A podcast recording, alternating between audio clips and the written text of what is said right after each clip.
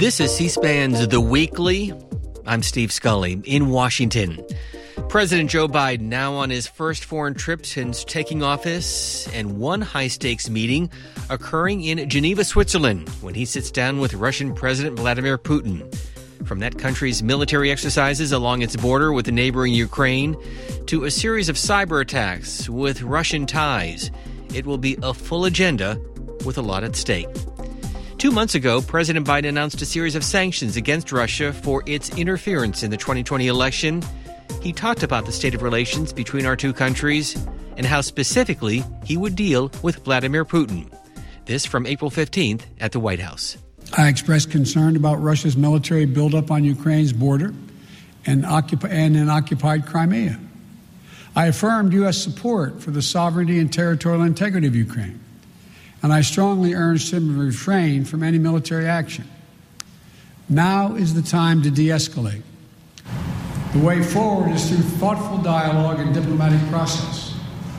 The U.S. is prepared to continue constructively to move toward that process.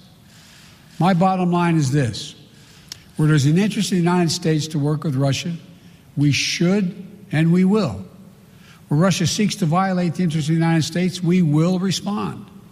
We'll always stand in defense of our country, our institutions, our people, and our allies. Thank you very much for your time. Mr. President, did President Putin give you any indication in that call that he is willing to change his behavior? We indicated we would talk about it. I laid out, as I said, very simply. I told, I said during the campaign, I said when he called to congratulate me on being elected, I said subsequent to that, this last conversation, that if it turned out that he was engaged in activities that he'd been accused of in cybersecurity and SolarWinds and interfering in our elections, that I would respond in kind. I urged him to respond appropriately, not to exceed it, because we can move as well. My hope and expectation is we'll be able to work out a modus vivendi, and uh, but it's important that we have direct talks and that we continue to be in contact with one another. That was President Biden in mid April. The face to face meeting between the U.S. and Russian president. It will take place in Geneva, Switzerland. So, what is the state of relations between our two countries? How is this summit being viewed in Russia? And will there be any significant results when the discussions conclude? Questions I pose to Dr. Alina Polyakova. She's an expert on the region, the president of the Center for European Policy Analysis here in Washington. I began by asking her how President Biden should approach the talks with Vladimir Putin. Well, Steve, certainly this is not going to be a, a comfortable meeting uh, between two leaders. We know that uh, President Putin has basically done the same thing with every single summit with the U.S. president. He's read a litany of complaints about U.S. misdeeds. It has basically placed all the blame for the very bad relationship between the United States and Russia today on the United States. I think how President Biden should be approaching it is understanding that in reality, we may, as the United States, want a stable and reliable relationship with Russia, which is what President Biden and others in the White House have said. But the Russian side is not interested the Russian side seeks to have a purposely destabilizing and unreliable uh, agenda when it comes to its foreign policy. And of course, we've seen that play out in all kinds of different ways over the last uh, 10 years or so. So I think for, for the U.S. president, it's important to stake out what our position is, what is our agenda, and not let President Putin set the agenda as he has done so many times before. And based on your own expertise, how can we best understand Vladimir Putin? Not only his leadership role, but also his personality and how he views the world through the eyes of the Russian people. Well, I would say uh, Vladimir Putin only views the world from his own interests, from his own eyes, and not through the eyes of the Russian people, because a lot of the uh, actions that the Kremlin has taken since President Putin came to power over 20 years ago have not actually benefited the livelihoods of Russian citizens. Uh, but the way Mr. Putin sees the world is uh, in terms of competition. And he sees uh, their own position, meaning the Russian position, as a country that needs to be hooked up with another great power, uh, meaning in this case China. He sees the United States on the decline. He's very interested in ensuring that decline proceeds faster and faster so that Russia can emerge higher and higher. Uh, because Russia itself does not have the capability to outcompete the United States, certainly not the United States together with its allies.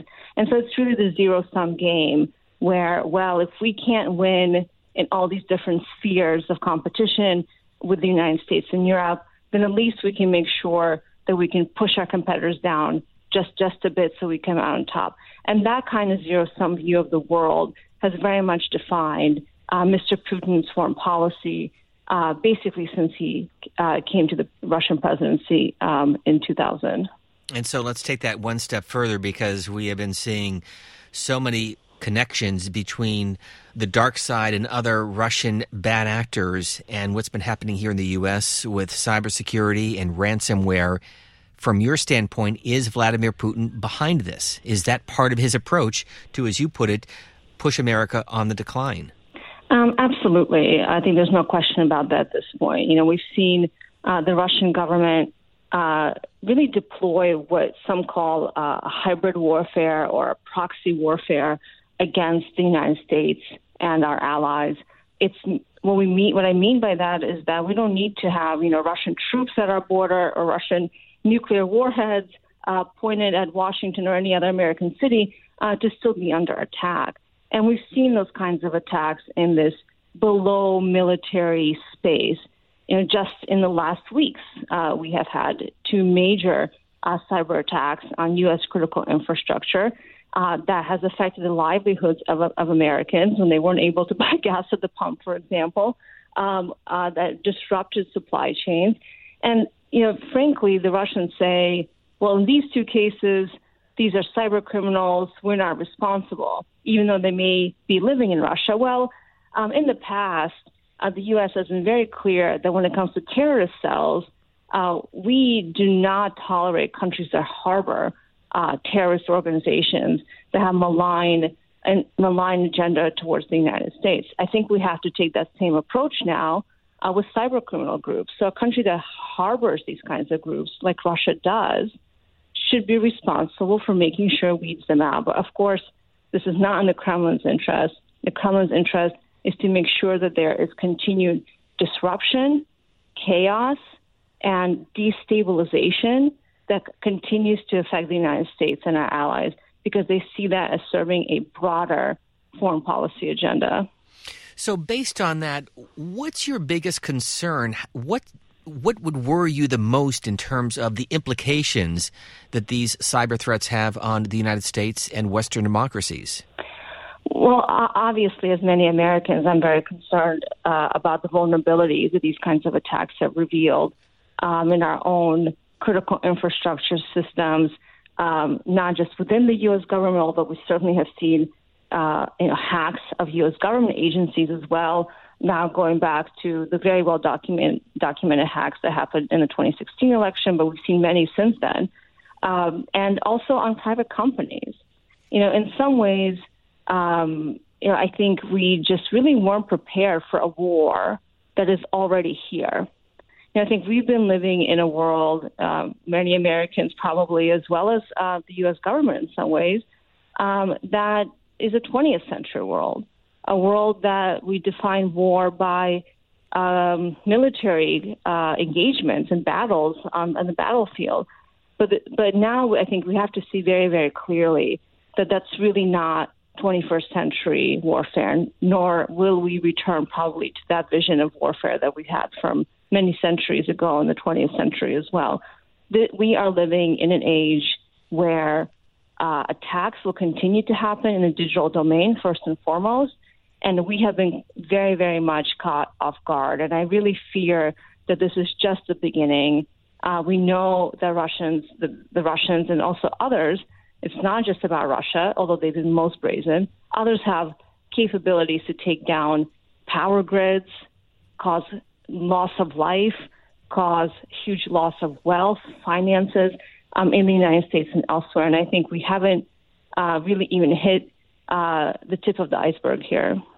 Our guest is the author of the book, The Dark Side of European Integration. She is the president and CEO of the Center for European Policy Analysis. So, what I'm hearing you say, Dr. Polyakova, is that we are, in many ways, fighting the wrong war. Well, well, yes, in many ways, I think we have been. I think that's exactly the right way to think about it. Um, you know, we, as the United States, the United States is a global military power as well, and certainly military strength is uh, part of our ability to project strength in all kinds of various ways across the world, not just vis-a-vis Russia, but in other countries in the Indo-Pacific. As we think about the rise of China, of course, as a long-term challenge to the United States. Uh, but at the end of the day, uh, we have been just too slow to understand that you know warfare is no longer just about that military aspect. Uh, and I think we need to really wake up to this reality because, like it or not, um, it's already here. There are a number of other issues in play with the former Soviet Union. The developments recently in Belarus and the president, his recent phone conversation with the president of Ukraine. So, how do those two countries fit into the larger issue of U.S. Russian relations? Well, I think that's, an excellent point because when we talk about Russia, we tend to talk about just a bilateral relationship between the United States and Russia, but uh, it's really not. Our Russia policy isn't just about Moscow. It really is about these countries that are now finding themselves in this gray zone between NATO and Europe, the countries that are NATO member states, EU member states, on, on the one hand, and then Russia on the other. And Ukraine and Belarus, uh, also Moldova, the Caucasus states, uh, are part of that so-called gray zone. Countries that uh, have not joined NATO or have not integrated into the EU, uh, but also don't necessarily want to be part of Russia's sphere of influence. But of course, uh, Russia sees countries like Belarus and Ukraine as absolutely critical um, to their own ability to remain a so-called great power. Russia very much sees itself as a great power, even though in many ways it's not but the perception is certainly there for Mr. Putin. Uh, and Belarus and Ukraine, from Moscow's perspective, cannot be allowed to move further west, meaning towards Europe, certainly not towards NATO. They must remain within Russia's orbit. Um, and this is so critical to just the Russian psyche and certainly to Mr. Putin's psyche. As you know, this summit uh, is following some key meetings. The president at the G7 summit in Cornwall, England, and then meeting with European Union leaders in Brussels. What does the president need to get from Europe before meeting with Vladimir Putin? I think it would be very wise if President Biden, in the lead up uh, to the summit with Mr. Putin, uh, hammered out some concrete agreements from our allies uh, to have a more common, more shared and, and collaborative approach vis-a-vis Russia. Right now, uh, U.S. allies are very much divided on Russia. Of course, uh, Europe is not only very much in the direct line of combat, if you will. Russia is on the European continent, part of it. Um, Russia is a direct military threat to European countries in a way that it's not a direct military threat to the United States. Um, Russia uh, also uh, provides a lot of uh, energy exports to uh, European Union countries, and that has also become a, a very, very um, hot debate as to what that really means for European dependency on Russian gas in, in particular. Uh, so I think it would be wise for the president to use this opportunity to get the allies on the same page, meaning that, look, we may want Russia to be a good player on the international stage to follow international agreements, but the reality has shown us, and history has shown us that under Putin, at least, uh, we were, we're never going to get that kind of Russia. So we need to really band together and uh, figure out what are the red lines that we will that we will enforce, and just maybe three points on the red lines. You know, one place where we can do a lot more and be very effective if we did this together with allies is on stopping the illicit finance flows. Uh, this is one of the key pillars of how Mr. Putin stays in power and those around him stay in power. Um, it's through stealing money from the Russian people uh, and then hiding it in Western institutions. And we can do a lot more to make sure those kinds of flows are stopped. I think number two, you know, Mr. Biden should absolutely bring up what we've seen happen with Russia's main opposition leader, uh, Alexei Navalny, who, let's recall, was uh, poisoned over the summer and almost died. Um, upon his return to Russia after receiving treatment in, in Germany, was jailed, um, is being held under trumped-up charges, uh, and wasn't being provided Medicaid. Almost died in prison until international pressure really, I think, forced the Kremlin to change course there. But Navalny is just one of many. He's the one that maybe Americans know his name, but the repression we've seen of Russian civil society, independent voices over the course of several years now in Russia has really hit uh, a peak, and we can't stand by and just let this happen. We have to take a clear stance as a community of democracies that we will impose, you know, consequences like perhaps sanctions tied to human rights abuses um, on countries like Russia that continue to violate human rights.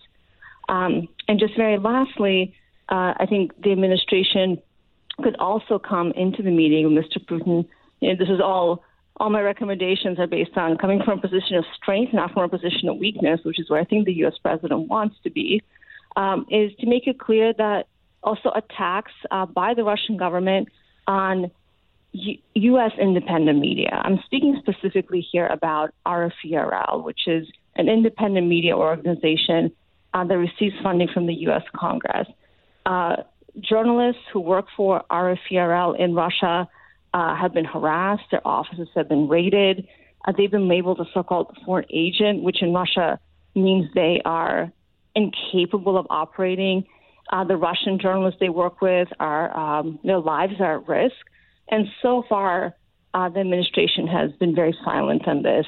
So I think if Mr. Biden is able to make it very clear that there are red lines and these are them, and here is what will happen if you continue to cross them. That would send a very, very effective and very different kind of message to President Putin. Let me remind our listeners that we are talking to Dr. Alina Polyakova. She is a graduate of the University of California, Berkeley, where she earned her doctorate. She also studied at Emory University. A frequent guest on C SPAN, also seen on Fox News, CNN, and the BBC, and her work, her essays available at the Washington Post, the New York Times, and the Wall Street Journal, among other publications. I want to go back to your second point with Alexei Navalny, and you talk about consequences. My question, though, does it make a difference with Vladimir Putin? Even if you put sanctions or consequences, would that motivate him to change his approach, to release some of these dissidents? Well, I think we have to focus on what is our agenda you know, we, we can't control Mr. Putin's decision making. And let's be clear, it is Mr. Putin who would call the shots on things like this about political prisoners, opposition leaders, etc. But we have to take a stance. And right now, we haven't taken a stance on these kinds of human rights abuses. So, um, regardless of whether uh, Mr. Putin responds and the way we want him to respond, that doesn't mean that we shouldn't pursue a foreign policy vis a vis Russia that is rooted in our own values and principles. So we have no control over what Mr. Putin will do, but that doesn't mean we have to abandon um, our own values. As you know, some critics of the president saying that we are rewarding Vladimir Putin with this summit. Are we? Uh, uh, to be honest, unfortunately, I do think that is the case. Um, and the reason I say that um, is that already for Mr. Putin, uh, this summit has been a major PR win in Russia domestically.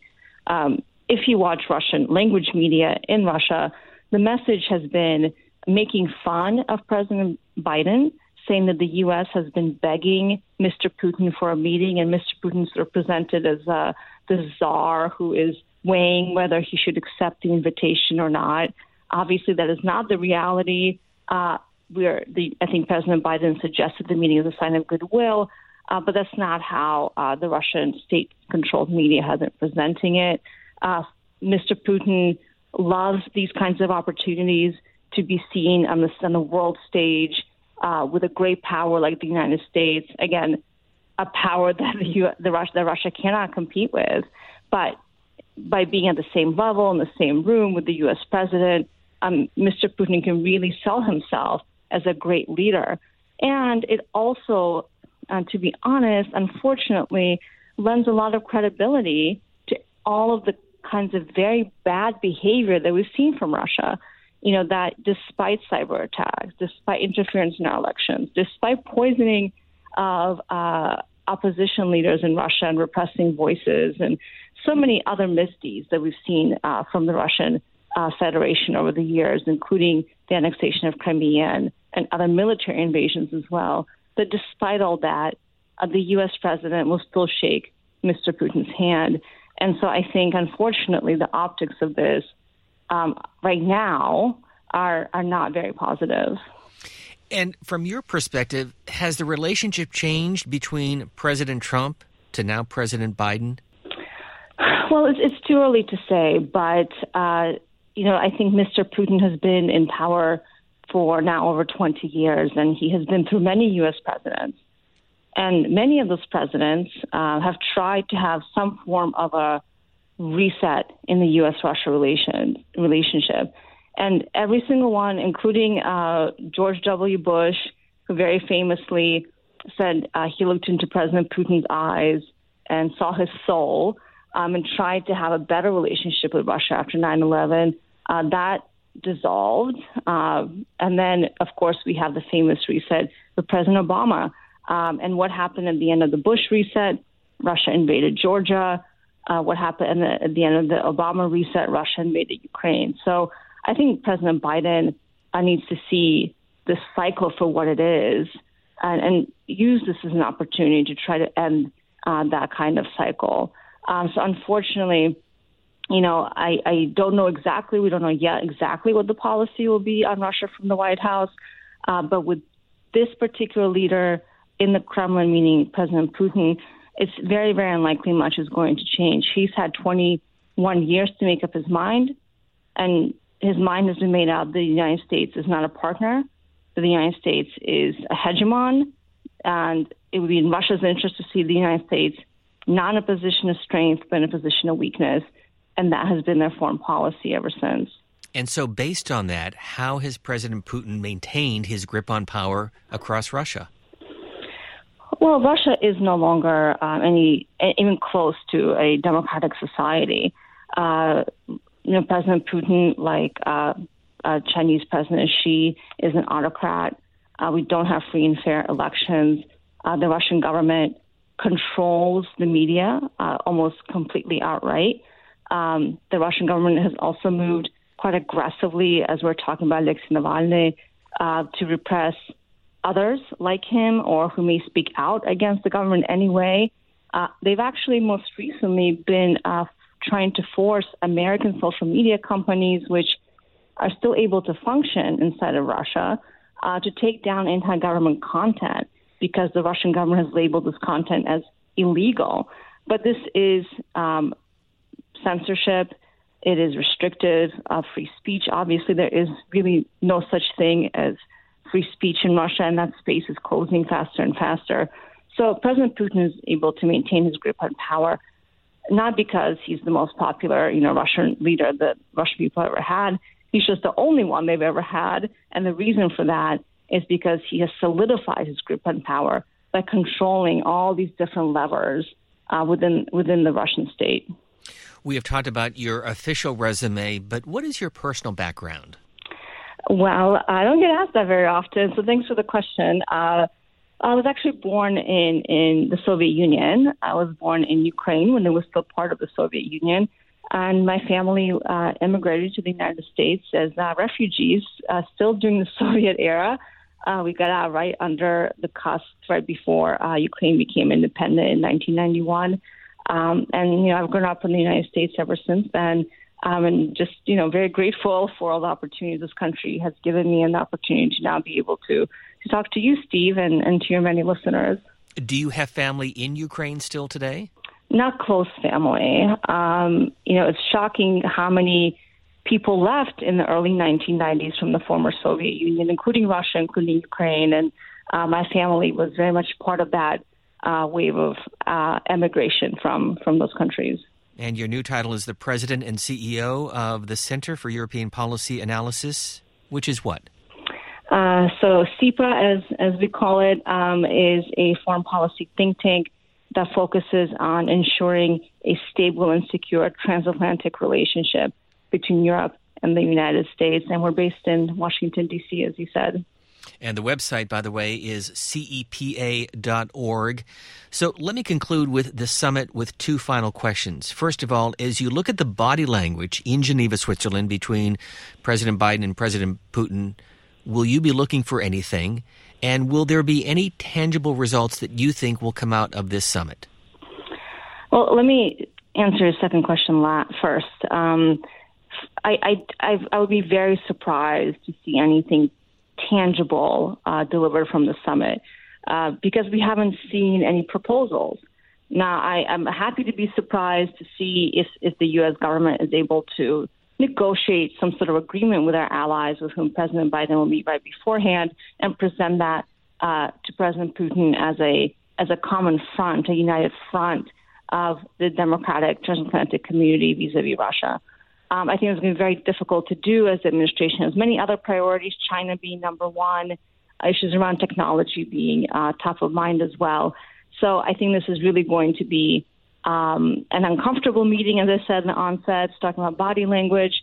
You know, uh, unlike uh, perhaps former President Trump, um, who really enjoyed these kinds of personal meetings with people like Mr. Putin and also others. Um, I think President Biden has dealt with Mr. Putin before. You know, he has been in politics for many years, serving as vice president and working very closely on Ukraine issues. Um, he knows Mr. Putin for years. Um, just recently, in an interview, President Biden alluded that he thought Mr. Putin was a killer. So I don't think we're going to see any uh, buddying up and a lot and hugs and things like that uh, between the two leaders. I think it's going to be a cold body language um, very neutral faces, uh, not a lot of pleasantries. Uh, I think the two leaders will have a very uh, direct and probably uncomfortable one on one meeting before we see the press conference. Uh, so, certainly, everybody, including myself, will be looking for those kinds of signs to understand how that one on one meeting went once we get to the press conference. Uh, but I would be surprised to see a sort of warm relationship there. And certainly, I think President Biden wants to stay away from sending those kinds of signals, and for all the reasons we've been talking about uh, regarding how uh, Russia has been such a malign actor vis-a-vis the United States. So, one final quick follow-up: If you could give President Biden one piece of advice before he sits down with Vladimir Putin, what would it be? Uh, well, it may sound cliche, but um, it's uh, remember that you can only be effective vis a vis Russia coming from a position of strength. And never forget that the U.S. has the leverage to set the agenda, and the, and the Russians will follow that agenda if we make it very, very clear that we will not just stand by and let them uh, continue on as they have been. So I think making, taking a hard line, making very clear what our objectives are, what we're willing to compromise on, what we're not willing to compromise on. Um, and that will not be a comfortable situation for either leader. But unfortunately, I don't see any other way um, that the summit could proceed. Our conversation with Dr. Alina Polyakova. She is the president and CEO of the Center for European Policy Analysis, joining us here in Washington and a friend of the C SPAN networks. Thank you very much for being with us. It was my pleasure, Steve. Thank you. And a reminder be sure to listen and follow The Weekly wherever you get your favorite podcast. And follow us on Twitter at C SPAN Radio. All of our coverage online anytime at cspan.org. I'm Steve Scully in Washington. We thank you for listening.